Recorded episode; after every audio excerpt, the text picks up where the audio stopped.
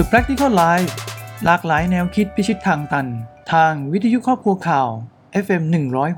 106 ครับก็สวัสดีครับทุกคนนะครับ บ่ายวันศุกร์นะครับ กับรายการ The Practical Life รายการที่จะนำเรื่องใกล้ตัวของคนทั่วไปนะครับ เอามาเล่าสู่กันฟัง เพื่อเป็นบทเรียนสอนใจหรือเป็นแรงบันดาลใจ ในการขับเคลื่อนชีวิต ออกอากาศทางวิทยุครอบครัวข่าว FM 106 นะครับ เป็นประจำทุกสัปดาห์วันศุกร์เวลาบ่าย2โมงเป็นต้นไปนะครับ นอกจากนี้ยังมีช่องทางอื่นอีกที่สามารถรับชมได้ผ่านทาง Facebook แฟนเพจวิทยุครอบครัวข่าว รวมไปถึงแฟนเพจมนุษย์เงินเดือนพันใหม่หรือ The Practical นะครับแล้ววันนี้นะครับก็ขอต้องกลับมาคุยกันเรื่องโควิด กันสักนิดหน่อยนะฮะอย่างที่เราได้เห็นข่าวข่าวบ้านเมืองพูดกันมาเยอะแล้ว แต่ผมอยากจะย้ำตรงนี้ดีกว่าว่า การที่เราจะไปหวังพึ่งใครเนี่ยเพื่อมาแก้ปัญหาใหญ่ขนาดนี้มันเป็นเรื่องยาก เอาเป็นว่าเราเริ่มต้นจากการแก้ปัญหาที่ตัวเราก่อนแล้วกัน อย่าคิดว่ากูติดหรือยังวะแต่กลับต้องมาต้องมานั่งมองว่าทำยังไงให้เรามีความปลอดภัยระดับที่สามารถยอมรับได้ก่อนเขาเรียกว่า รักษาผลประโยชน์ตัวเองก่อนดีกว่า เรื่องอุปกรณ์ช่วยตัวช่วยต่างๆ ไม่ว่าจะเป็นหน้ากากอนามัยเจลอะไรต่างๆ เนี่ยไม่ต้องพูดละเรื่องนี้มันเป็นเรื่องที่ทุกคนต้องมี มีเพื่อไม่ให้เป็นผลกระทบกับคนอื่นกับคนในครอบครัวของเราอีกด้วย แล้วก็นอกจากนี้เนี่ยไอ้เรื่องที่ผมเคยเคยคุยกับพี่ๆที่เป็นเจ้าของกิจการหรือว่าน้องๆนะครับ คนทำงานเนี่ย ผมก็เห็นตรงกันนะครับว่า ไอ้รอบที่แล้วเนี่ยที่มันมาเนี่ยมันเป็นสัญญาณเตือนภัยในเรื่องของการบริหารจัดการเงินของคนคนทำงานอย่างเรา หากหากว่าเราเนี่ยไม่ได้มีการวางแผนเรื่องเงินที่ดีเนี่ย เห็นไหมมันมาอีกรอบแล้วคราวนี้ที่บอกว่าจะต้องมีเงินสำรองไว้เยอะแยะ ตอบไม่ได้แล้วนะว่าต้องมีกี่เดือน เพราะตอนนี้มันตอบไม่ได้จริงๆว่ามันจะจบลงและลงเอยเมื่อไหร่ ก็ต้องกลับมายึดหลักการเดิมอีกเหมือนกันว่า ใช้แต่น้อยนะครับ อันไหนที่ไม่จำเป็นต้องซื้อก็ไม่ต้องซื้อครับตอนนี้ แล้วก็เงินเก็บมีเท่าไหร่ก็ต้องเอามาวางแผนละอย่างล่าสุดตอนที่เขาประกาศออกมาเนี่ย ในคืนนั้นนะผมก็ต้องกลับมา revise แผนการเงินทันทีเลยว่าเฮ้ยเราจะต้องเตรียมตัวอะไรบ้าง อะไรที่มันเป็นความเสี่ยง อะไรที่ไม่จำเป็นต้องตัดทิ้งเลยนะฮะรวมไปถึง ยังต้องมาคุยกับบุคคลในครอบครัวด้วยว่าอะไรที่เราจะช่วยแบ่งเบา หรือว่า save ค่าใช้จ่ายที่ไม่จำเป็นออกไปได้ก่อน รอบนี้ไม่รู้ว่าจะยาวนานยาวนานแค่ไหน แต่ที่แน่ ๆ สัญญาณเตือนภัยมันมาถี่ขึ้นเรื่อยๆ การเปลี่ยนแปลงยังเกิดขึ้นรวดเร็วเสมอ อยู่ที่เราแล้วครับว่าเราจะสามารถรับมือกับการเปลี่ยนแปลงได้เร็วกว่าเดิมมากน้อยแค่ไหน อันนี้ก็น่าจะเป็นบทเรียนอันหนึ่งที่ทำให้เราต้องกลับมาคิดกันให้เยอะ ๆ นะครับ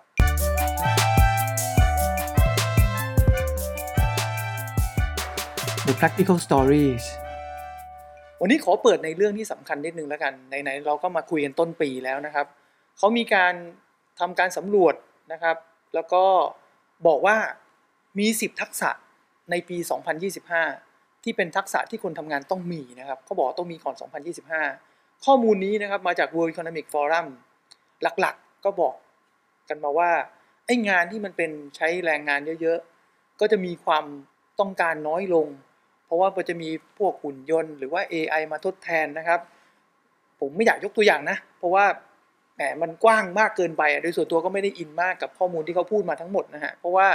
บริบทของแต่ละประเทศมันไม่เหมือนกัน งานอย่างในประเทศบ้านเราอย่างเงี้ยอย่างในประเทศไทยเนี่ยงาน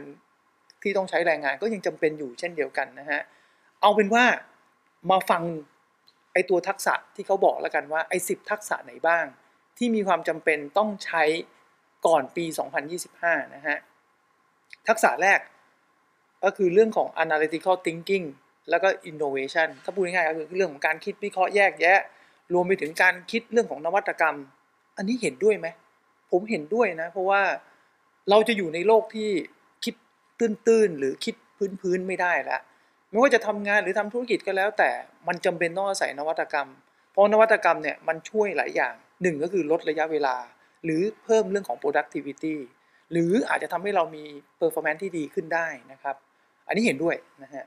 ตัวถัดไป active learning นะครับ หรือ learning strategy ความหมายก็คือ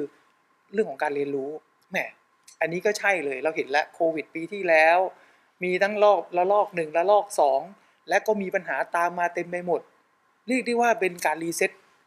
เรื่องของธุรกิจและเรื่องของการดำเนินชีวิตไปเลย ดังนั้นการเรียนรู้นี่แหละ มันสามารถเกิดขึ้นได้ตลอดเวลา และถ้าเรามี active learning นั่นหมายความว่าไม่ว่าจะเกิดวิกฤตกี่ครั้งก็แล้ว แต่เกิดความผิดพลาดกี่หน และถ้าเราเรียนรู้จากมัน เราก็น่าจะสามารถสร้างกระบวนการใหม่ หรือมีวิธีคิดใหม่ ๆ เอามาทำธุรกิจได้ จะบอกว่าโควิดมาแล้วทำให้ธุรกิจพังพินาศก็ไม่ใช่นะฮะหลาย ๆ ธุรกิจก็พังงาดขึ้นมาได้ แล้วก็มีรายได้อย่างงดงามในช่วงโควิดเช่นเดียวกัน ผมว่าส่วนหนึ่งก็มาจากการเรียนรู้นี่แหละ อันที่สองนี้ ก็เห็นด้วยนะครับ ตัวที่สาม complex problem solving โอ้โห ทักษะตัวนี้ถ้าจำไม่ผิดเนี่ยมีการพูดถึงมาตลอดนะครับว่าการแก้ปัญหาที่ซับซ้อนเนี่ยเป็นเรื่องสำคัญจริง ๆ แน่นอนครับ ตัวนี้แหละเป็นตัวที่ทำให้เราแตกต่างจาก AI เพราะว่าปัญหาที่ซับซ้อนมันไม่ใช่แค่ซับซ้อนในตัวของปัญหาอย่างเดียวนะ ส่วนตัวผมมองว่ามันมีเรื่องของอารมณ์เกี่ยวข้องด้วย ความซับซ้อนในการแก้ปัญหาหลาย ๆ คนแก้ปัญหาแล้วอาจจะ แก้ได้ไม่ตรงจุด ส่วนหนึ่งก็เกิดจากอารมณ์ของเราด้วยแหละ ที่ทำให้ตรรกะและเหตุผลเนี่ยมันถูกลดทอนลงไป อันนี้สำคัญนะฮะ ตัวที่ 4 critical thinking แล้วก็ analysis เหมือนกันครับ การคิดเชิงวิพากษ์เรื่องนี้ก็จะเป็นผลพวงมาจากแนวความคิดเหมือนกัน คิดวิเคราะห์แยกแยะได้แล้วเนี่ยก็ต้องคิดเชิงวิพากษ์ได้ด้วย ตัวที่ 5 creativity นะครับ แน่นอนเราอยู่ในยุคที่มันต้องอาศัยความคิดสร้างสรรค์ ยังไงก็ต้องมีนะฮะ ตัวที่ 6 leadership แล้วก็ social influence เรื่องนี้คำว่า leadership บางคนก็แต่ตีความว่าเอ้ยเราต้องเป็นผู้จัดการ เราต้องเป็นหัวหน้าคนเราจะต้องเป็นเจ้าของกิจการ ถึงเราจะต้องมีทักษะตัวนี้ ซึ่งจริงๆแล้วผมว่ามันไม่จำเป็นนะครับ เราซึ่งเป็นบุคคลธรรมดาคนหนึ่งหรืออาจจะเป็นคนใดคนหนึ่งในตำแหน่งใดตำแหน่งหนึ่งเราก็สามารถลุกขึ้นมาเป็นผู้นำได้ ผู้นำในงานของเรา หรือผู้นำในครอบครัวของเรา หรือผู้นำเพื่อนนำตัวเอง จากจุดที่ตัวเองอยู่ให้ดีกว่าเดิมก็ได้นะครับ แล้วก็ตัวที่ 7 ก็จะเป็นเรื่องของเทคโนโลยีนะครับที่เกี่ยวข้องกับเรื่องของการ monitoring แล้วก็ control ผมว่าอันนี้ก็จะเกี่ยวข้องกับบางสายงานเท่านั้น แต่ถ้าเกิดรู้ไว้ใช่ว่าใส่บาตรแบกหามนะครับ ถ้ามันเกี่ยวข้องกับงานของเรา แล้วเราสามารถเอาเทคโนโลยีพวกนี้มาช่วยในการควบคุมบริหารจัดการได้ก็ดีนะครับ แล้วก็ตัวที่ 8 เทคโนโลยีที่เกี่ยวกับดีไซน์แล้วก็โปรแกรมมิ่งอันนี้น่าจะเป็นงานเฉพาะด้านผมว่าตัวที่น่าสนใจคือตัวที่ 9 กับตัวที่ 10 นี่แหละ ที่เพิ่มเติมขึ้นมาก็คือเรื่องของ resilience นะครับ แล้วก็เรื่องของ stress tolerance แล้วก็ flexibility ความหมายก็คือ ต้องมีความยืดหยุ่นในตัวเองเยอะๆ ต้องสามารถ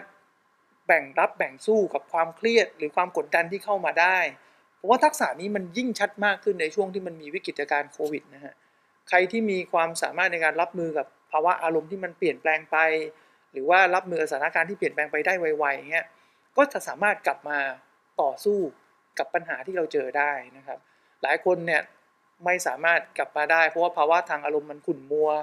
กลายเป็นว่าเกิดปัญหาทางอารมณ์ตัดสินใจเขาผิดพลาด ชีวิตก็อาจจะพังพินาศได้เช่นเดียวกัน ตัวสุดท้ายก็เรื่องของการมีเหตุผลนะครับ reasoning problem solving and ideation มันก็จะมานัวๆกันก็คือว่า เมื่อมีเหตุผล เมื่อแก้ปัญหาเป็น ก็อาจจะค้นพบเส้นทางใหม่ได้ ผมว่าไอ้สิบทักษะนี้ที่เขาพูดมาทั้งหมดเนี่ยอาจจะดู มีความสอดคล้องกันด้วยนะครับในหลาย ๆ ทักษะ ผมมองอย่างนี้ดีกว่า มันน่าจะเป็นทางเลือกเพื่อทางรอดแล้วแหละของคนทำงานในยุคนี้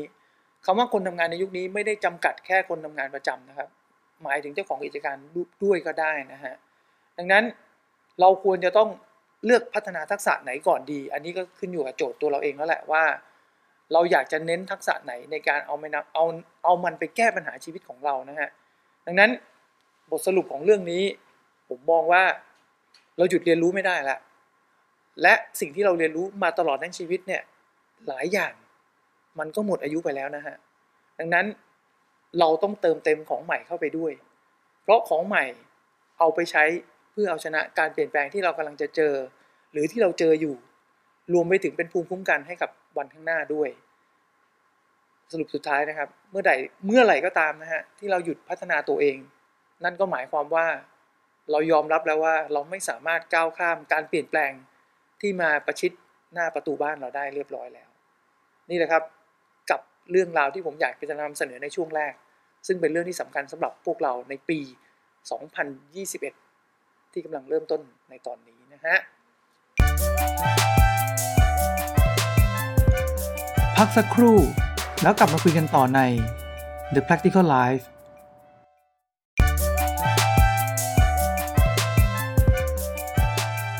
The Practical Talk สนับสนุนโดย โรงแรมซิวาเทลแบงคอกก็กลับมาในช่วงหนึ่งของเรานะครับ เป็นช่วง The Practical Talk นะครับ อย่างที่ผมบอกช่วงต้นของรายการ เราจะพาพวกเราไปหาแขกรับเชิญ กรณีศึกษาต่างๆ บุคคลสำคัญต่างๆ เพื่อเอามาเล่าสู่กันฟัง มาเข้าใจวิธีการดำเนินชีวิตของเขา หรือว่ามุมมองในเรื่องของการดำเนินธุรกิจ วันนี้นะครับแขกรับเชิญในตอนนี้กับ The Practical Talk ก็คือคุณหนิง คุณ อลิสลาศิวยาธรนะครับ หรือเจ้าของโรงแรมเป็นผู้บริหารของโรงแรมซิวาเทลแบงคอกใช่ค่ะนะครับ สวัสดีครับคุณหนิง สวัสดีค่ะจริงๆเราต้องเรียกน้องหนิงด้วยเรียกคุณเริ่มอ๋อเรียกน้องหนิงได้เลยค่ะออคือเรารู้จักกันมาก่อนซิวาเทล Bangkok Hotel นี่โรงแรมเนี้ยอยู่ตรงถนนเพลินจิตเพลินจิตจริงๆ ถ้าเกิดขับรถมาถนนวิทยุถนนวิทยุ ตรงออกไปที่จะไปสู่เส้นเพชรบุรีตัดใหม่เพชรบุรีตัดใหม่โรงแรมจะอยู่ขวามือขวามือค่ะถัดกับ Wave Place ไปใช่นั่นเองติดกันเลยค่ะ ติดกันเลยนะฮะ วันนี้ที่ผมมาคุยกับน้องหนิงเนี่ย คือมีประเด็นทราบมาว่าปีที่แล้วได้รับรางวัลเกี่ยวกับเรื่องของ sustainability อะไรสักอย่างมันคือรางวัลอะไรครับ อ๋อ เรียกว่าเราได้รับการคัดเลือกค่ะ เป็นหนึ่งในโรงแรมต้นแบบของโครงการ UNESCO Sustainable เอ่อ Tourism Pledge เป็นโครงการของ UN ที่ร่วมมือกับ Expedia แล้วก็ทททอืมที่ คือ UN เห็นว่าประเทศไทยเนี่ยเป็นประเทศที่มีความโดดเด่นด้าน sustainable tourism ครับประเทศไทยก็เลยได้รับคัดเลือกเป็นประเทศแรกที่นำร่องในโปรเจกต์นี้ ก็คือ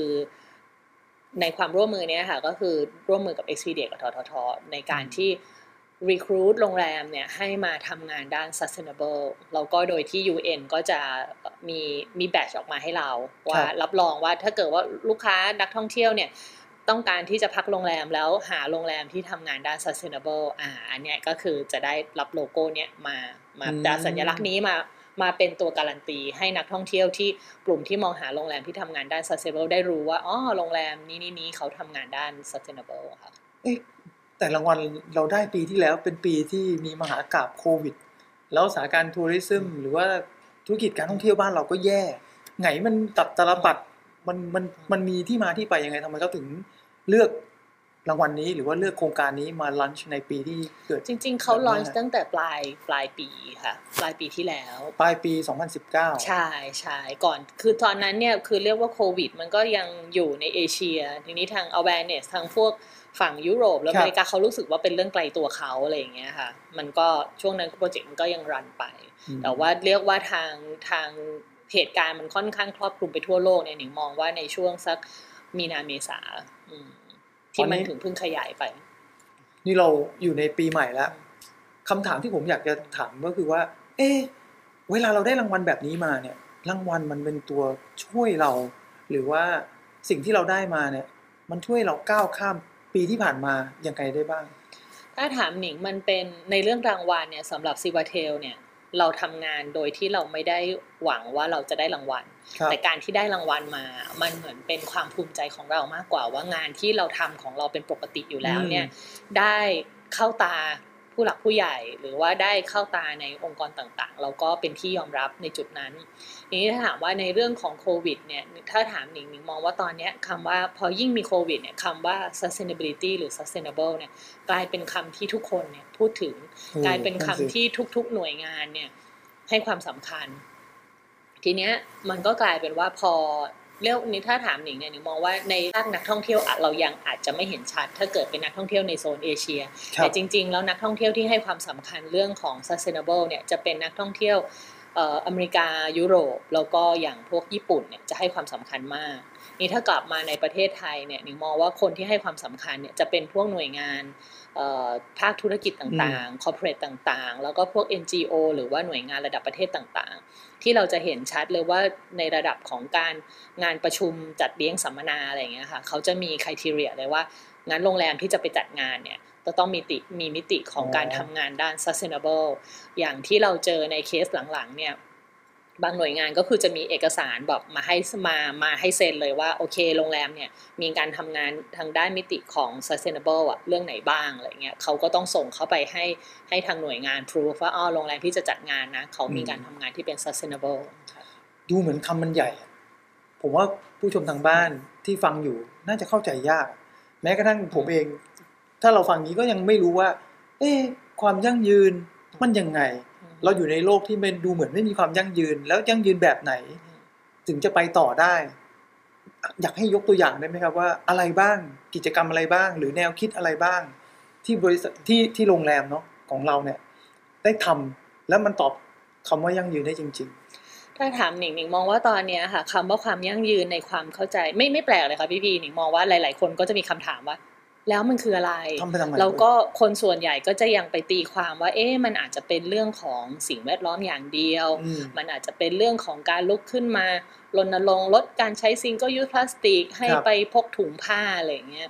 แต่ว่าถ้าถามหนิงเนี่ยคำว่าความยั่งยืนเนี่ยจริง ๆ แล้วสำหรับคนไทยเนี่ยมันมีมานานแล้วอืมก็คือเรื่องหลักปรัชญาเศรษฐกิจพอเพียงครับของรัชกาลที่ 9 ที่ได้ ได้มอบไว้ให้เราแล้วถ้าถามหนิงว่าถ้าให้หนิงตีความคำว่าความยั่งยืนจริงๆเนี่ยหนิงแบบมองซิวาเทลนะแบบซิวาเทลใช่ค่ะ ก็ต้องบอกว่าความยั่งยืนน่ะก็คือจุดไหนของการดำเนินชีวิตและการทำงานของเราเนี่ยที่เรารู้สึกว่าเรามีความสุข แล้วมันมีความหมายไม่ใช่เฉพาะกับตัวเรา แต่ว่ามีความหมายรวมถึงเอ่อสังคมชุมชน แล้วก็สิ่งแวดล้อมด้วย เพราะว่าความยั่งยืนสุดท้ายมันของของสิ่งใด ๆ ก็ตามที่มันจะคงอยู่ได้เนี่ยมันก็ต้อง มันต้องไปไปด้วยกัน มันต้องอืม balance ระหว่าง การดำเนินชีวิตการทำธุรกิจชุมชนสังคมแล้วก็สิ่งแวดล้อม เมื่อสามส่วนเนี้ยมันมันได้สมดุลกัน นั่นจึงจะเป็นจุดที่มันเกิดความยั่งยืน หรือว่าเกิดความความสุขความความสบายใจในการทำงาน แล้วก็ในการทำธุรกิจ แล้วปรัชญาการทำโรงแรมจริงๆแล้วเนี่ย ตอนเนี้ยมันเป็นยังไงครับ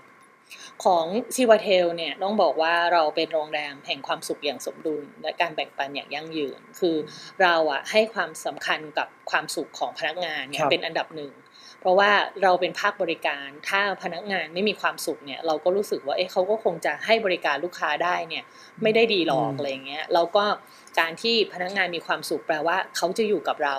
ไปเรื่อยๆ เราจะมี turnover ต่ำเมื่อลูกค้าโรงแรมเนี่ยที่กลับมาใช้บริการแล้วเจอน้องคนเดิมเนี่ยมันเป็นความคุ้นเคย อย่างถ้าเกิดว่าเรียกว่าถ้าก่อนโควิดเนี่ยอย่างลูกค้าชาวต่างชาติหนิงเนี่ยหนิงมีลูกค้าตลอดแบบสิบปีเนี่ยคือครับมาพักกับเราเป็นสิบครั้งอะไรเงี้ยกลับมาเนี่ยเขายังเจอพนักงานคนเดิมเขารู้สึกว่ามันเหมือนอืมเหมือนกลับมาเจอเพื่อนเหมือนเจอญาติกลับเจอญาติใช่แล้วทีนี้เมื่อพนักงานเรามีความสุขอะแน่นอนลูกค้ามาก็แฮปปี้มีความสุข นี้ในอีกมิติที่ซิบเทลทำงานเราก็ทำงานเรื่องของ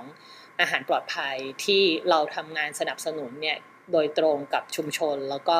เอ่อเกษตรกรวิถีอืมอินทรีย์รายย่อย ที่เขาทำงานในมิติที่เป็นมิตรกับสิ่งแวดล้อม ก็เป็นการที่เราช่วยการลดการใช้สารเคมีในในกระบวนการผลิตอาหาร เพราะว่าจริง ๆ แล้วสารเคมีที่ใช้ในในการผลิตอาหารทั้งหมดเนี่ยถือว่าเป็นหนึ่งในสาเหตุหลักของอืม global warming ที่ก็กลับมาทำให้เกิดสภาพอากาศแปรปรวนในทุกวันนี้ แล้วสุดท้ายคนอาจจะถามว่าแล้ว global warming หรือสภาวะก๊าซเรือนกระจกไม่เห็นจะเกี่ยวกับเราเลยใช่ไงจริง ๆ มันเกี่ยว เพราะว่าพอสภาพอากาศมันแปรปรวนแน่นอนการผลิตอาหารต่างๆเนี่ยฤดูการผิดเพี้ยนเอ่อวัตถุดิบทั้งหลายเนี่ยการที่เกษตรกรเขาเคยผลิตได้เนี่ยฤดูการก็เปลี่ยน หรือว่าแม้แต่ในภาคของการประมงเองเนี่ย เมื่อก่อนมันเคยมีปฏิทินปลาตามฤดูกาลเดี๋ยวนี้พออุณหภูมิของทะเลมันเปลี่ยนเนี่ยแม้แต่นักวิชาการสายประมงก็บอกว่าไอ้คาล endar ของสัตว์น้ำเนี่ยเราก็ยึดถือไม่ได้อีกต่อไปแล้ว เพราะว่ามันมันผิดเพี้ยนไปหมดเพราะนั้นสุดท้ายเนี่ยเราก็จึงเป็นความจำเป็นที่ทำไมเราจะต้องรักสิ่งแวดล้อมเช่นกัน การที่เราการที่เราสนับสนุนให้กลุ่มเกษตรกรกับชุมชนที่เขาทำงานในวิถีที่ไม่ใช้สารเคมีในกระบวนการผลิต ก็เท่ากับเราได้สนับสนุนการลดการใช้สารเคมี ซึ่งนั่นคือหนึ่งในสาเหตุหลักแล้วก็มาบวกกับที่เราทำเรื่องของการบริหารจัดการขยะการลดขยะเหล่านี้ค่ะนี่มองว่ามันก็จึงควบรวมไปทั้งหมด เป็เป็นนเรื่ไม่องเดียน่าวจะกัเป็นนคำพูดหรือแนวคิดที่มาจากเจ้าของโรงแรมอะมันน่าจะเป็นองค์กรที่ อารมณ์เหมือนดูแลแต่สิ่งแวดล้อม จัดการรีไซเคิลอะไรพวกนี้มากกว่า มันมันแปลกอะในในความรู้สึกของของผมเพื่อได้ยินครั้งแรก ผมก็ต้องถามหนิงกลับไปว่า อยู่ดีๆ แนวคิดแบบเนี้ยเกิดขึ้นมาได้ยังไง ที่เราจะลุกขึ้นมา ซึ่งธุรกิจเราเราก็เป็นเรามีโรงแรมที่เดียวใช่ไหมฮะที่เดียวค่ะ เออแล้วเราอยู่ดีๆลุกขึ้นมา แล้วคาดหวังว่าสิ่งที่เราทำมันจะเปลี่ยนแปลงได้ขนาดนี้เนี่ย อะไรเป็นจุดเริ่มต้นนะครับ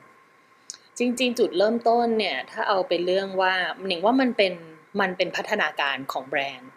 เป็นความจริงๆหนิงเป็นเจนสามที่เข้ามาดูแลเทคโอเอ่อดูแลโรงแรมต่อของที่บ้าน แล้วก็ครับหนิงทำงานมาเนี่ยปีเนี้ยสี่ปีละสี่ปีเต็มๆที่เข้ามาดูแล ปีหน้าโรงแรมจะครบสิบปีอืมจริง ๆ ในเรื่องของการเป็นมิตรกับสิ่งแวดล้อมเนี่ยแล้วก็ตัว culture ของการดูแล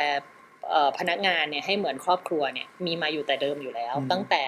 ตั้งแต่สิบกว่าปีที่แล้วที่ที่อากงที่คุณพ่อที่อาเจกเนี่ยทำงานด้วยกันแล้วก็อากงก็มองว่าเราอะ เป็นธุรกิจโรงแรมเราต้องเหมือนแบบว่าการท่องเที่ยวเนี่ยจริงๆ นักท่องเที่ยวเขาก็มา enjoy อะไรเขาก็ enjoy ภูเขา enjoy ทะเล enjoy วัฒนธรรมอะไรอย่างเงี้ยเพราะฉะนั้นเอ๊ะเราเป็นโรงแรมเนี่ยจริงๆ นักท่องเที่ยวมาคือทำลายสิ่งแวดล้อม จะเห็นได้ชัดว่ายิ่งโควิดโอ้โหสิ่งแวดล้อมแบบฟื้นคืนโอ้มาดูดีมากเลยดูอากาศดีใสอากาศบอกว่าน้ำทะเลใสไอปลาอะไรที่ไม่เคยเห็นก็แบบกลับมา เพราะฉะนั้นก็อากงก็มองว่าในการที่เราจะทำธุรกิจเนี่ยอะเราก็ต้องมีความรับผิดชอบในส่วนนี้เพราะฉะนั้นจริงๆในเรื่อง green เนี่ย ซิวาเทลก็โดยตัวตึก structure อะไรเนี่ย ตัวระบบงานระบบต่างๆ เราก็เป็นระบบที่เป็นมิตรกับสิ่งแวดล้อมอืมแล้วก็เรียกว่ามันก็มีอยู่แล้ว การดูแลพนักงานด้วย culture ของ s i v a t e l Family ให้เขามีความสุข มันก็มีอยู่แล้ว แต่เพียงแต่ว่าเราก็อาจจะไม่รู้ว่าเอ๊ะแล้วมันมันจะถูกเรียกรวมว่าอะไร แล้วก็ภารกิจของหนิงเข้ามาหนิงเข้ามากับเรื่องของการรีแบรนด์ครับซีวาเทลว่าแบบเอ๊ะแล้วซีวาเทลคือแบบจะเป็นยังไง แต่ก็ต้องถ้าถามหนิงมันก็มีอีกจุดหนึ่งเหมือนกันที่ที่ในระหว่างการตามหาแบรนด์ของซีวาเทลหนึ่งว่าก็เป็นโอกาสอันดีที่หนิงครับได้ไป รับโอกาสจากพี่หนุ่ยดรสิริกุลลับไกรกุลที่ได้เข้าไปเรียนโครงการ p o l a r y the Creator ที่ได้น้อมนำหลักปรัชญาเศรษฐกิจพอเพียงเนี่ยมาใช้ในการบริหารธุรกิจ ต้องถามอีกมุมหนึ่งที่หนิงก็อยากจะบอกว่าอยากจะบอกคือจริง ๆ ในฐานะทายาทธุรกิจอะทุกคนอาจจะมีคำถามหนิงว่ามันมันชาเลนจ์เราจะเจอทายาทธุรกิจหลาย ๆ คนที่แบบไม่ได้อยากไม่อยากไม่อยากทำเข้ามาทำธุรกิจครอบครัว เพราะว่ามันจะเหมือนแบบมีความขัดแย้งในครอบครัวใช่มันมีความเครียดอะไรอย่างเงี้ยคุยแล้วก็ยาก คุยยากแล้วต้องถามว่าจริง ๆ แล้วต้องถามว่าพอมันมาถึงเจนหนึ่งเนี่ยเรียกว่าเวลาธุรกิจมันเริ่มจากรุ่นปู่รุ่นพ่อหรืออะไรก็ตามเนี่ยพอมาถึงรุ่นหลานเนี่ยจริง ๆ ต้องบอกว่าไอ้ชีวิตความเป็นอยู่เราก็สบายแล้วนะถามว่าเงินทำไปได้มากก็ทำไปได้มากแต่แบบคำถามของทายาทธุรกิจคือ แต่ถ้าจะทำเงินไปแต่ไม่มีความสุขจะทำทำไม ถามว่าของหนิงเนี่ยต้องบอกว่า หนิงก็มีคำถามนั้นในการที่หนิงจะต้องก้าวข้ามมาดูแลธุรกิจของครอบครัว เพราะว่าเอ้าไม่ไม่ต้องทำก็ได้นะก็สบายอยู่แล้วมันก็ไม่ได้เดือดร้อนอยู่แล้ว แต่ที่แต่มันก็ต้องทำไง แล้วเราจะทำไปเพื่ออะไรทีนี้พอมาเรียน p o l a r y the Creator ต้องบอกว่าพี่หนุ่ยก็ทำให้หนิงเห็นโอกาสว่าเอ๊ะในการเป็นโรงแรมเนี่ยแต่เราเป็นโรงแรมที่ มีความหมายได้ เราเป็นโรงแรมที่มีส่วนที่ถ้าเราทำงานเนี่ยมันไปช่วยให้ความเป็นอยู่ของเกษตรกรดีขึ้น ของชุมชนดีขึ้นได้นี่นาอืมันทำให้จริง ๆ แล้วหนิงว่าแม้แต่ตัวหนิงอะมันค้นพบว่าการทำงานของเราเนี่ย ถ้าไม่ใช่เพื่อเงินเพียงอย่างเดียวเนี่ย แล้วมันมีความหมายอะไรได้อีกอืมหนิงมองว่าเนี่ยคือคุณค่าที่หนิงมองว่าเออมันก็เหมือนเป็นการเก็บจิ๊กซอว์ของสิ่งเดิมที่มีอยู่บวกกับ คุณค่าใหม่ที่มันบวกเข้าไป แล้วมันก็ทำให้หนิงว่าไม่ว่าจะทั้งหนิงหรือว่าทีมงานน้องๆทั้งหมดเนี่ยเราได้เห็นว่าเอ๊ะการทำงานของเราเนี่ยมันมีความหมายแล้วมันมีประโยชน์กับผู้อื่น แล้วก็โมเดลที่หนิงทำงานหนิงมองว่าจริง ๆ แล้วมันพลิกเลยนะว่าโรงแรมเนี่ยจริง ๆ สามารถเป็นหนึ่งในเครื่องมือพัฒนาประเทศได้เออจริง ๆ เรื่องราวทั้งหมดเนี่ย มันเป็นจุดที่มันน่าสนใจตรงที่อยากให้ทุกคนดูตรงถ้าเราตั้งคำถามที่ดีกับชีวิตเราใหม่ กับสิ่งที่เราคิดว่าเราไม่ชอบ สมมติเราไม่อืมชอบ แต่เราบอกว่าเราจะมีความสุขกับสิ่งที่เราจะทำต่อไปได้ไหมใช่มันก็จะเกิดคำคำตอบใหม่ ๆ ให้กับเราได้เช่นเดียวกัน ใช่ผมว่านี่อาจจะไม่ใช่เรื่องบังเอิญพอผมฟังสิ่งที่หนิงพูด มันก็เกิดการต่อยอดทันทีกับสิ่งที่เรามีอยู่เออผมว่าน่าสนใจ แล้วพอมาวันนี้เนี่ย ภาพชัดเจนเราได้รางวัลแล้วซึ่งเราก็ไม่ได้ประกวดใช่ไหม ไม่ไม่ได้ประกวดเราได้จากเขามาอ่าเขาก็เขาก็เลือกเขาก็เลือกเราอะไรอย่างนี้แล้วล่าสุดทราบมาว่าได้เป็นหนึ่งในสามโรงแรมต้นแบบของประเทศเล่าให้ฟังหน่อยคืออะไรใช่ฮะค่ะก็คือด้วย ด้วยโมเดลเศรษฐกิจใหม่ของของรัฐบาลที่ว่าด้วยเรื่อง BCG โมเดลก็คือครับเรื่องของ Bio Bio Circular Green Economy เอ่อทางเอ่อหอการค้าก็ได้ก็ได้มีการรวบรวมเคสของผู้ประกอบการที่ทำงานมีมิติการทำงาน เหล่านี้อยู่แล้ว แล้วก็ในส่วนของภาคของโรงแรมเนี่ยก็เรียกว่าเราก็มีโอกาสที่ได้รับคัดเลือกเป็นหนึ่งในสามโรงแรมต้นแบบที่ทางหอการค้าเนี่ยเข้ามาเข้าส่งทีมเข้ามาศึกษา แล้วก็ถอดอืมบทเรียนการทำงานของซิวาเทลแล้วก็เพื่อไปนำเสนอกลับไปในในหอการค้าครับนี่แสดงว่าเราไม่ได้ธรรมดานะครับถือว่าไซส์มันอืมไม่ใช่สำคัญละไซส์ของโรงแรม แต่สิ่งสำคัญคือ Impact ที่นับจากที่โรงแรมทำใช่กลับค่ะสู่ ภาคเศรษฐกิจในประเทศกลับสำคัญกว่าผใช่มว่าค่ะเรื่องนี้เนี่ยอยากให้คนที่ทำธุรกิจเนาะหรือว่าเราอาจจะเป็นหน่วยเล็กที่สุดเป็นพนักงานขององค์กรนั้นๆก็ได้บางทีสิ่งที่เราทำเนี่ย เราอาจจะมองเห็นมันนิดเดียว แต่ผลกระทบถ้าเราไปดูจริงๆมันทั้งทั้งบวกและลบเนาะใช่กับคนค่ะในสังคมที่เหลืออยู่ ผมสนใจเรื่องอาหารที่วางอยู่บนโต๊ะพอดีถ้าเกิดทุกคนฟังค่ะรายการวิทยุเนี่ยอาจจะไม่เห็นนะครับ แต่ถ้าเกิดดูในไลฟ์ของเราในเพจเอ่อ วิทยุครอบครัวข่าวนะครับ หรือเพจมนุษย์เงินเดือนพันใหม่หรือ The Practical จะเห็นว่าเรามีอาหารอยู่บนโต๊ะ แต่เราไม่ได้มากิน ไม่ได้ตั้งใจจะกินนะ แต่อยากชี้ให้เห็นว่าหนึ่งในเรื่องของความมั่นคง หรือความยั่งยืนที่ซีวาเทลทำเนี่ย อยู่ในจานอาหารใช่แล้วก็เครื่องค่ะดื่มหมดเลย เป็นไงบ้างฮะไหนเล่าให้ฟังใช่หน่อยค่ะต้องเรียกว่าเราเราอยากชวนผู้คนมาช่วยกันเปลี่ยนโลกหรือครับเปลี่ยนประเทศด้วยง่าย ๆ เลยค่ะ ด้วยการกิน ฟังดูน่าสนุกไหมคะพี่พีเออเรายังไงเราก็ต้องกินอยู่แล้ว แล้วมันจะช่วยเปลี่ยนเปลี่ยนแปลงประเทศเรายังไงฮะเรื่องอ่ากินใช่ต้องบอกว่าถ้าพี่พีเอ่อวันเนี้ยถ้าคิดว่าหิวแล้ววันเนี้ยแล้วอยากกินอาหารเนี่ยเออแต่เอ๊ะแล้วเราจะไปหาอาหารที่เรารู้สึกว่ามัน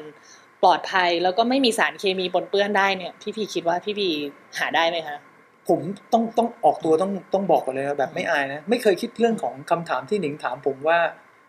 ถ้าจะต้องหาอาหารที่ปลอดภัยหาที่ไหน อืมแต่ส่วนใหญ่คำถามจะมากินอะไรดีวันนี้ อืมแล้วก็เลือกอืมแล้วก็จบอือฮึแต่ยังไม่เคยถามตัวเองอย่างนั้นนะวันนี้พอถามปุ๊บก็เลยคิดว่านี่หรือว่าอาหารที่เรากินอยู่ มันอาจจะไม่ได้เซฟอย่างที่เราคิดหรือเปล่า อืมซึ่งมันก็มีความเป็นไปได้ เพราะว่ายังไม่ได้คิดเพราะวันนี้เรายังไม่ได้ป่วย ใช่ใช่ใช่คนที่จะคิดคือคนที่เริ่มป่วยแล้วอ่าเพราะฉะนั้นก็คือจริงๆถ้าถามหนิงก็ถ้าอย่างนั้นก็รีบเปลี่ยนก่อนมันจะป่วยดีไหมถ้ามันมีทางเลือกก็โอเคไง อ่าเพราะฉะนั้นก็หนิงมองว่าใช่ถ้ามีถ้ามันมีทางเลือกก็ดี แต่อืมสุดท้ายมันก็อยู่ที่ว่าแล้วเราจะไปเลือกที่ไหนนั่นเลยฮะอ่าเพราะฉะนั้นถ้าถามหนิงจริงๆต้องบอกว่าเรื่องของอาหารเนี่ยครับ เริ่มต้นเนี่ยในเรื่องของการที่มีความตื่นรู้เรื่องออร์แกนิกเนี่ยต้องบอกว่ามาจากส่วนตัวหนิงมีความสนใจอยู่แล้วครับแล้วเราก็มองว่า เพราะว่ามันมันเคยมีจุดที่หนิงเอ่ออยู่ๆก็แบบสิวขึ้น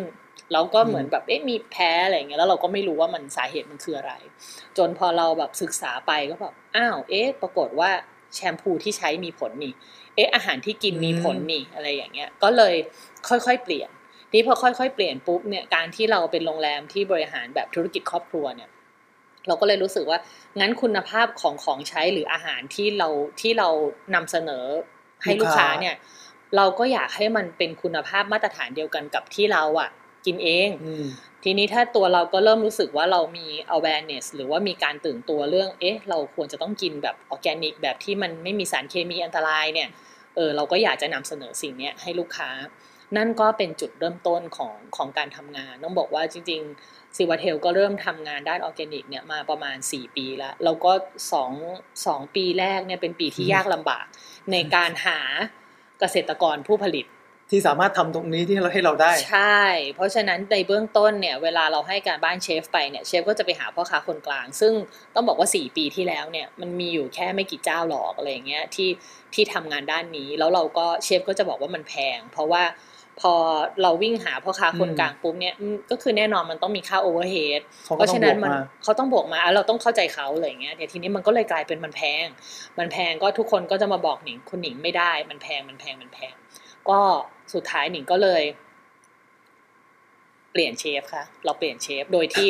โดยที่หนิงเปลี่ยนเชฟไปสี่คนหนิงเราบอกว่าหนิงเปลี่ยนเชฟไปสี่คน เพราะว่าทุกคนก็จะบอกว่าแบบ มันไม่ได้อ๋อเพราะมันแพงคือความเชื่อของเขาอะเป็นความเชื่อชุดเดิมว่ามันเป็นไปไม่ได้ ใช่ใช่เออแล้วก็หนิงก็เลยพอเปลี่ยนไปสี่คนหนิงรู้สึกว่ามันยากแหละถ้าเชฟแบบไม่อินอือมันยากละหนิงก็เลยตัดสินใจว่างั้น เชฟเบอร์สองแล้วกัน ที่อยู่กับโรงแรมมาตั้งแต่เราปักเสาเข็มเนี่ยเออเราปลุกปั้นเองดีกว่า เชฟในฝันของเราที่เข้าใจเราเนี่ยคงไม่มีละสู้แบบปลุกปั้นเองเอาคนเอาคนเอาคนของเรานี่แหละ ที่เป็นเบอร์สองอยู่อะไรอย่างนี้แล้วก็ช่วงนั้นก็พอดีก็เริ่มอะรู้จักน้องแอปเปิลไร่รื่นรมย์อะไรอย่างนี้ เราก็เลยบอกจูงมือเชฟไปเชฟเราไปไร่กัน ก็ไปดูเลย ไปดูไปรู้จักแบบวิธีการผลิตไปจับผลผลิตความแตกต่างอะไรประมาณนี้ ตัวข้าวใช้อยู่แล้ว ตัวนมใช้อยู่แล้วอะไรอย่างเงี้ยเราก็มันก็ค่อย ๆ ต่อไปบอกว่าอะหมูไปไก่อะไรอย่างเงี้ยต้องบอกว่าจากการที่ลงฟาร์มในในปีนั้นเนี่ยห้าฟาร์มเนี่ยมันกลายเป็นว่าทั้งหนิงและเชฟและทีมเนี่ยซึ่งเราคือเริ่มต้นจากแค่เราอยากจะหาอาหารที่ปลอดภัยเนี่ยอืมแต่กลายเป็นว่าพอเราลงฟาร์มอะเราเห็นชีวิตของเกษตรกร ที่เราไม่เคยรู้จักมาก่อน เราอะกินอาหารมาทั้งชีวิต แล้วเราก็เราเรียนหนังสือมาเราก็รู้แหละว่าโอเค ชาวนากับเกษตรกรเขาเป็นยังไงมีปัญหาอ่าเขามีหนี้สินยากเขาจนเขายากจนอะไรอย่างนี้ แต่เราก็ไม่เคยรู้จักว่าเขาคือใครอะไรอย่างนี้ แต่พอเราลงฟาร์มแล้วเราก็เห็นอะเห็นความตั้งใจในการทำงานของพี่ๆเกษตรกรแต่ละคนว่าโอ้ยมันก็มีความยากลำบากนะในการที่เขาต้องดีลกับดินฟ้าอากาศต้องอืมดีลกับเหมือนแบบ การพ่อค้ที่คนกลางก็มีพ่อค้าคนกลางอ่าแล้วแต่สำคัญก็คือหลาย ๆ คนจะบอกว่ามันทำไม่ได้ พี่ๆหลายคนเนี่ย โดยอย่างอย่างตัวอย่างพี่สุพจน์เนี่ยหมูหลุมเนี่ยครับพี่สุพจน์ทำงานมาก็นี่ก็แบบว่าสิบกว่าปีละแต่ตอนจุดเริ่มต้นของทุกคนล้วนเป็นช่วงเวลาที่ยากลำบาก เพราะว่าอืมคนรอบข้างจะบอกว่ามันเป็นไปไม่ได้มันเป็นไปไม่ได้ แต่ว่าเขาก็ยังมีความเชื่อว่าเขาจะอยากจะผลิตหมูที่มันปลอดภัยอะเขาอยากจะผลิตแบบผักที่มันปลอดภัยไก่ที่มันปลอดภัยเหล่าเนี้ยซึ่งหนิงมองว่าอ้าวถ้าคนกินไม่สนับสนุนเขาอะเขาจะแบบ เขาจะอยู่เขาจะไปต่อยังไงเขาจะไปต่อยังไง แล้วเราอะ ในฐานะผู้บริโภคอะ พอหนิงกับเชฟลงฟาร์มเราก็มานั่งคิด เออ อาหารปลอดภัยนี่มันเป็นเรื่องใหญ่กว่าที่เราคิดอืมแล้วถามว่าเราในวันเนี้ยคิดว่าอยากจะกินอาหารที่ปลอดภัยสักมื้ออะมันไม่มีทางเลือกนั้นจริง ๆในการทำงานทั้งหมดอะเราตั้งใจที่ว่าเราอยากจะสนับสนุนเกษตรกรแล้วก็ชุมชนที่เขาตั้งใจทำงานเนี่ยบนผลิตวัตถุดิบที่มันปลอดภัย ปลอดภัยในที่นี้คือปลอดภัยกับเขาด้วย ปลอดภัยกับเราด้วย แต่สำคัญคือทำให้เขาไม่มีหนี้สินอืมทำให้เขาอยู่ได้อย่างยั่งยืน แล้วก็หนิงมองว่าการที่ไปซื้อไปอุดหนุนอะมันไม่ใช่แค่เรื่องเงิน แต่มันคือกำลังใจที่ให้กันโอ้โหนี่เรื่องจริงนะเพราะว่าทุกคนล้วนเจอความยากลำบากซิวาเทลทำงานกับทุก พี่ๆน้องๆเกษตรกรกับชุมชน เราไม่ได้เราไม่ได้มองเป็นซัพพลายเออร์แต่เรามองเป็นเป็นเพื่อนที่ที่ไปด้วยกัน แล้วเราก็เหมือนแบบยัง support อย่างต่อเนื่องเสมอ เพราะฉะนั้นทุกวันเนี้ยวัตถุดิบของซิวาเทลมากกว่า 70%เนี่ยเป็นวัตถุดิบออร์แกนิก เป็นวัตถุดิบอินทรีย์เป็นวัตถุดิบปลอดสารที่เราที่เราสนับสนุนเกษตรกรแล้วก็ชุมชนจากทั่วประเทศ ว่าเรามองว่าเราถามเชฟเลยว่า เอ๊ะหนึ่งมื้อที่ลูกค้ามากินกับเราอะ มันคือความรับผิดชอบของเรานะว่าเรา จะเอาอาหารที่ปลอดภัยที่สุด หรือเราจะเอาอาหารที่มันวัตถุดิบที่ถูกที่สุดที่เราหาได้แล้วเราขอก็ขอใช้คำพูดนี้นะบางบางบางผู้ประกอบการอันนี้ก็ไม่ผิดนะอ่าใช่มันเป็นมุมมองการธุรกิจธุรกิจของเขาเขาต้องการเสิร์ฟสิ่งที่เขาได้กำไรสูงสุด ใช่ก็จะมีแบบนี้อยู่ใช่แต่หนึ่งใช่เลือกที่จะเน้นเรื่องของความปลอดภัยเป็นหลัก ใช่ ถ้าเกิดถอดนิยามความปลอดภัยเนี่ยก็ผมว่ามันทั้งความปลอดภัยระหว่างผู้ที่บริโภค ความปลอดภัยของผู้ผลิตด้วย ใช่ เพราะถ้าเกิดสองคนนี้ มีความเห็นตรงกันอยากได้อาหารใช่ที่ดีเนี่ย อาชีพของเกษตรกรเราก็จะปลอดภัย ใช่ ในขณะเดียวกันถูคนกินก็จะปลอดภัยด้วย ใช่ว่าสำหรับหนิงหนิงแค่มองว่า ประเทศไทยอะเป็นหนึ่งในสิบประเทศที่มีความมั่นคงทางอาหาร แต่ทำไมเกษตรกรถึงยังคงมีปัญหาอยู่ นั่นก็เพราะว่าเราอาจจะกินโดยที่เราไม่เคยหันไปมองว่าเขาครับคือใคร แล้วเราจะ support เขาได้ยังไงอืมคือมันไม่ใช่หนิงมองว่ามันไม่ใช่หน้าที่ของใครที่ต้องมาประกันราคา แต่จริง ๆ แล้วมันคือเรานี่แหละที่ที่ควรจะต้องเข้าไป supportแล้วก็หนิงก็มองว่าแล้วเราก็แค่อยากมีทางเลือกในการที่เข้าถึงวัตถุดิบที่มันปลอดภัย แล้วก็มาทำอาหารที่มันปลอดภัยที่เรากินแล้วเราจะได้ไม่ต้องแบบเออถ้าถามพี่พีเวลาเราทำงานเก็บเงินอะ เราก็แค่ต้องยอมรับว่าเราก็ต้องคิดว่า เก็บเงินไว้เผื่อตอนแก่ป่วย แต่บอกว่าอ้าวแต่ถ้าแบบก็กินดีตั้งแต่ตอนนี้ล่ะ แล้วตอนแก่ไม่ป่วยอะเที่ยวไงตอนแก่ก็ใช่เที่ยวไงก็ใช่ไงเพราะฉะนั้นจริง ๆ มันมันก็เริ่มโดนต้นได้ตั้งแต่วันนี้ที่เราแบบจะได้ไม่ต้องกังวลว่าแบบ เอ๊ะแบบ แล้วเราจะกินอะไรที่มันเข้าไปสะสมแล้วส่งผลอะไร แล้วเราก็ต้องทำงานหนักแทบตายเพื่อเก็บเงินไว้ไปรักษาตัวตอน enjoy enjoy การกินตอนนี้ แต่แล้วก็ไปมีความทุกข์ตอนนู้นก็มีความทุกข์ตอนนู้นแต่ตอนนี้จะดีกว่าไหมถ้า enjoy ได้ด้วยแล้วก็สบายใจได้ด้วย แล้วขณะเดียวกันก็มั่นใจว่าได้ช่วยแบบอืม support ให้เกษตรกรพี่น้องคนไทยพี่น้องคนไทยที่เขาก็ตั้งใจทำงานที่บอกว่าทำวัตถุดิบที่มันแบบปลอดภัยนี่นะไฮไลท์ก็คือ organic orange cheese tart ตัวนี้นี่เป็นตัวที่เราต้องรอคอยหนึ่งปีกินได้ครั้งเดียวค่ะหนึ่งปีกินได้ครั้งเดียว ใช่ เพราะว่าเราก็อยากบอกว่าจริง ๆ ส้มอะเป็นผลไม้ที่มีฤดูกาลครับการที่เรามีส้มกินทั้งปีอะนั่นแปลว่าก็คงจะต้องผ่านการอัดสารเคมี แล้วก็สารเร่งเนี่ยอย่างหนักหน่วงทีเดียวเชียว ทีนี้ส้มสายน้ำผึ้ง อินทรีย์ของเดอร์มงฟาร์มเนี่ยครับจากดอยมณีพฤกษ์จังหวัดน่านเนี่ยค่ะก็เป็นตัวที่เราจะต้องรอหนึ่งปีมีครั้งเดียว เพราะว่าจะออกผลผลิตเนี่ยเฉพาะช่วงพฤศจิถึงมกรางั้นเราอยู่ในช่วงเดือนมกราอยู่ใช่ถ้าใครอยากจะทานยังนะครับได้ทานอยังได้ทานอยู่แต่นะครับว่ามากุมภาไม่มีแล้วใช่ต้องรอปีหน้าเผื่อๆอาจจะหมดตั้งแต่มกราก็ได้ ถ้าเกิดว่าใช่ไม่รีบมากินตอนนี้นะฮะ ถูกต้อง เพราะว่าตัวเนี้ยก็เป็นอีกตัวหนึ่งที่ตั้งเราทำงานกับทางเดอะมงฟาร์มาเนี่ยก็ สามปีละแล้วก็อย่างปีเนี้ยจริง ๆเขาก็ประสบปัญหานะคะ ผลผลิตเนี่ย เพราะว่าช่วงก่อนเนี่ยฝนตกหนักมากครับอันนี้ก็คือความผิดเพี้ยนของฤดูกาล จริง ๆ จากที่เขาแบบว่าคาดคาดการณ์ว่าเขาจะได้ส้มสายน้ำผึ้งออกมาเนี่ย เป็นระดับพันตันเนี่ย กลายเป็นว่าอืมพอฝนตกติดต่อกันผิดเพี้ยนเนี่ยก็เลยเหลือหลักร้อยตัน นั้นเราก็เป็นสิ่งที่เราก็ต้องรอว่าไอ้ปีเนี้ยมันจะได้กี่ครอบอืม จริงๆมันเหมือนเป็นกำลังใจให้พวกพี่ๆน้องๆเรานะใช่ค่ะ เอาละถูกต้องผมว่าอืมถ้าเกิดใครสนใจนะครับอืมไม่ได้มีแค่นี้นะฮะที่นี่มีอีกเยอะนะครับ แต่วันนี้เนี่ยต้องเอาประมาณนี้ก่อนใช่กลับค่ะมาเรื่องประเด็นที่สำคัญอืมก่อนวันนี้เราผมว่าชัดเจนแล้วแหละว่า เรื่องของความยั่งยืนเนี่ยเป็นเรื่องที่ทางเนี้ยเชื่อจริงอืมๆแล้วก็พิสูจน์เห็นผ่านกระบวนการ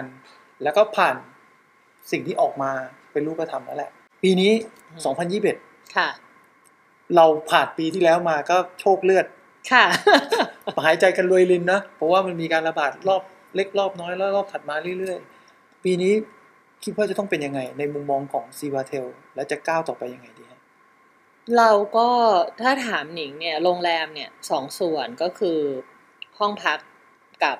อาหารแล้วก็งานประชุมสัมมนา ห้องพักสำหรับกรุงเทพหนิงมองว่ายังเป็นความท้าทาย เพราะว่ามันไม่ค่อยมีเหตุผลว่าทำไมจะต้องมานอนโรงแรมในกรุงเทพอืมก็เป็นเรื่องที่เดี๋ยวหนิงต้องเรียกว่าศึกษาต่อไป แต่ว่าเราก็สนใจในเรื่องของ wellness โดยเฉพาะ wellness ในแบบที่เป็นภูมิปัญญาแพทย์แผนไทยอืมคือในการทำงานของซิวาเทลเนี่ย เราเชื่อว่าคนไทยอะมีดี ของไทยอะมีดี ปกติแล้ว เราก็มักจะให้คุณค่าเราก็ชื่นชมกับสิ่งที่มันมาจากเมืองนอกอืมแต่การทำงานของซิวาเทลอะเราอยากที่จะหันกลับมาบอกคนไทยว่าของไทยอะมีดี เราก็ภูมิปัญญาไทยอะก็มีดีอีกเยอะ นั่นเลยเป็นจุดสนใจที่เดี๋ยวเราจะต้องทำการบ้านต่อในเรื่องของ wellness บนภูมิปัญญาแพทย์แผนไทย แล้วก็การที่ work กับพวกสมุนไพรไทยต่างๆ แล้วก็ในเรื่องของอาหารหนิงมองว่าเรา เราโชคดีที่เราทำงานด้านด้านอาหารออร์แกนิกอาหารปลอดภัยเนี่ยมาสี่ปีละ เพราะฉะนั้นตอนเนี้ยเรามองว่าตัวอาหารเราอะก็มีจุดแข็ง แล้วก็มีจุดยืนในการทำงานที่ชัดเจนในเรื่องของการนำเสนออาหารที่ปลอดภัยแบบรู้ที่มาสนับสนุนเกษตรกรและชุมชนที่ทำงานในวิถีที่เป็นมิตรกับสิ่งแวดล้อมให้กับลูกค้า เพราะฉะนั้นลูกค้าที่มาทำมาทานอาหารที่ซิบาเทลมาประชุมจัดเลี้ยงสัมมนาใดๆเนี่ยเราใช้วัตถุดิบพวกเนี้ย เป็นมาตรฐานนะคะอืมใช้วัตถุดิบมาตรฐานเดียวกันหมด ก็เป็นสิ่งที่ถ้าลูกค้ามากิน ก็นอกจากจะอร่อยแล้วนี่ก็ fulfill ว่าได้มีส่วน support ชุมชน แล้วก็เป็นมิตรกับสิ่งแวดล้อมด้วย ตัวต่อหนิงก็มองว่าเราเราก็คิดว่าเราน่าจะไปในเรื่องของการขายวัตถุดิบได้ เพราะว่าตรงเนี้ยเราก็เรียกว่าเป็นจุดแข็งที่เรามี network ของของวัตถุดิบเนี่ยจากทั่วประเทศก็เป็นอีกอีกก้าวหนึ่งที่เราคิดว่ามันน่าจะไปได้อืมผมว่า บทเรียนที่ได้จากการพูดคุยกับน้องหนิงเนี่ยก็เห็นเหมือนกันว่าทุกๆเจอนี่ของการเปลี่ยนแปลงอะเราจำเป็นต้องอินคูเบตตัวเองเพื่อหาสิ่งใหม่ มาทดแทนสิ่งที่มันหายไปชั่วคราว รายได้ซึ่งเกิดจากโรงแรมแบบปกติ มันอาจจะไม่อู้ฟู่เหมือนเดิมละแต่เราในฐานะที่เรามีทรัพยากรที่เรามีอยู่อะไรบ้าง ที่เราสามารถหยิบจับเอามาช่วยเหลือ ในยามที่มันวิกฤตได้ใช่แต่การช่วยของซิวาเทลเนี่ยผมผมว่ามันมีมิติที่ล้ำลึกไปกว่านั้นก็คือไม่ได้ช่วยแค่เฉพาะตัวเองรอด แต่พาคนอื่นรอดไปด้วยกัน ผมอยากให้แนวคิดแบบเนี้ยซึ่งเป็นโรงแรมของคนไทยแท้ๆเนี่ยกลายเป็นไอเดียที่โรงแรมทุกโรงแรมในบ้านเราอะเอาไปใช้เป็นมาตรฐานต่อไป อย่างน้อยไม่ใช่เพื่อใครเนาะใช่ก็ค่ะเพื่อคนไทยด้วยกันเองนั่นแหละครับสำหรับวันนี้ต้องขอบคุณน้องหนิงมากนะครับค่ะและต้องขอขอบคุณอาหารบนโต๊ะ ซึ่งเดี๋ยวหลังจากรายการเราก็จะได้ทดลองชิมกันจริง ๆ นะครับ แล้วก็ฝากไว้นิดนึงแล้วกันนะครับสำหรับคนที่สนใจนะครับ ผมว่าเมนูไฮไลท์ที่สำคัญก็คือพึ่งเอ่อส้มสายน้ำผึ้งอืมซึ่งมีแค่ครั้งเดียวต่อปีถูกต้องและเดือนนี้เท่านั้นนะครับไฮไลท์คือหมดมกราซึ่งอาจจะกลางเดือนไปแล้วหรือปลายปลายเดือนต้องมาเช็คกันอีกทีนะครับว่ายังมีเหลืออยู่หรือเปล่านะฮะแล้วเราก็จะพลาดแล้วจะต้องรออีกทีก็คือ ปีหน้าไปเลใช่แต่แต่ก็ว่ามีแต่เมนูอื่นอีกนะ ที่น่าสนใจค่ะนะเพราะว่าฮะตัวที่เรา launch ใหม่สำหรับปี 2021 เลยเนี่ยเนื่องจากว่าตัวเมนูของซิวาเทลเนี่ยนอกจากจะใช้วัตถุดิบออร์แกนิกวัตถุดิบอินทรีย์อะเมนูเราจริงๆค่อนข้าง unique อืมเป็นเมนูที่ที่อื่นไม่มี อย่าคงรับเช่นข้าวผัดปูก้อนทะเลชุมพรหรือว่าตัวบะหมี่ไข่เส้นสดเอ่อ คากิหมูอารมณ์ดีจริงๆต้องบอกว่าเวลาลูกค้ามาจะบอกว่าหมูอารมณ์ดีนะอ่าใช่หมูคากิหมูอารมณ์ดีนี่ปกติเราจะคิดว่าคากิมีแต่ไขมัน แต่ว่าพอเป็นคากิหมูอารมณ์ดีมีแต่คอลลาเจนค่ะอืมลูกค้าก็จะบอกว่าอุ้ยมาทีเนี่ยอยากจะกินนู่นกินนี่อ่าปีนี้เราเลยจัดให้ถ้าเป็นถ้าเป็นวันเสาร์วันอาทิตย์เนี่ยเราก็จะมีบุฟเฟ่อาหารออร์แกนิกค่ะอ่าผมว่าน่าสนใจนะยังไงก็อย่าลืมนะครับซิวาเทล Bangkok Hotel ใช่ค่ะเข้าไปที่เว็บไซต์ก็ได้ หรือแฟนเพจก็ได้ ใช่ ติดต่อมาเลยครับ ราคาผมว่า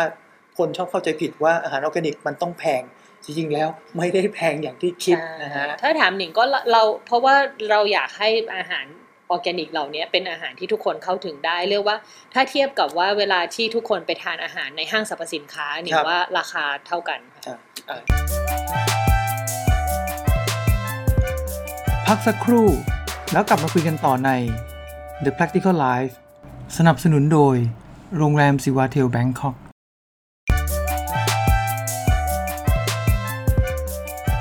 The Practical Life สนับสนุนโดย โรงแรมซิวาเทลแบงคอกกลับมาในช่วงสุดท้ายนะครับ ของรายการ The Practical Life นะครับ ช่วงที่ผ่านมาเราก็คงได้ฟังและได้แง่คิดกันหลายเรื่องนะครับ จากคุณหนิง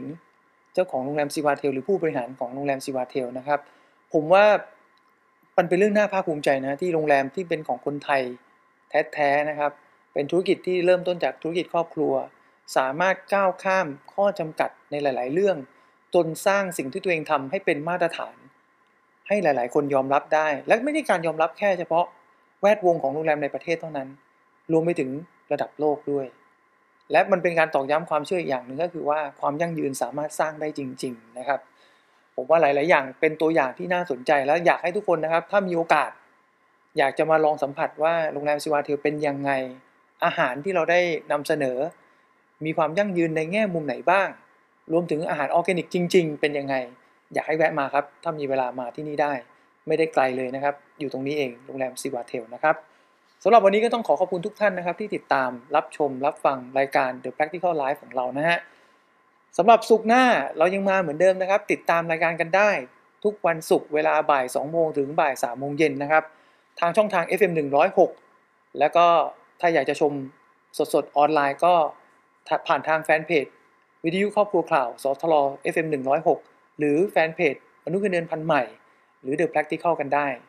สำหรับวันนี้ผมต้องขอลาไปก่อน สวัสดีครับ The Practical Life หลากหลายแนวคิดพิชิตทางตัน ทางวิทยุครอบครัวข่าว FM 106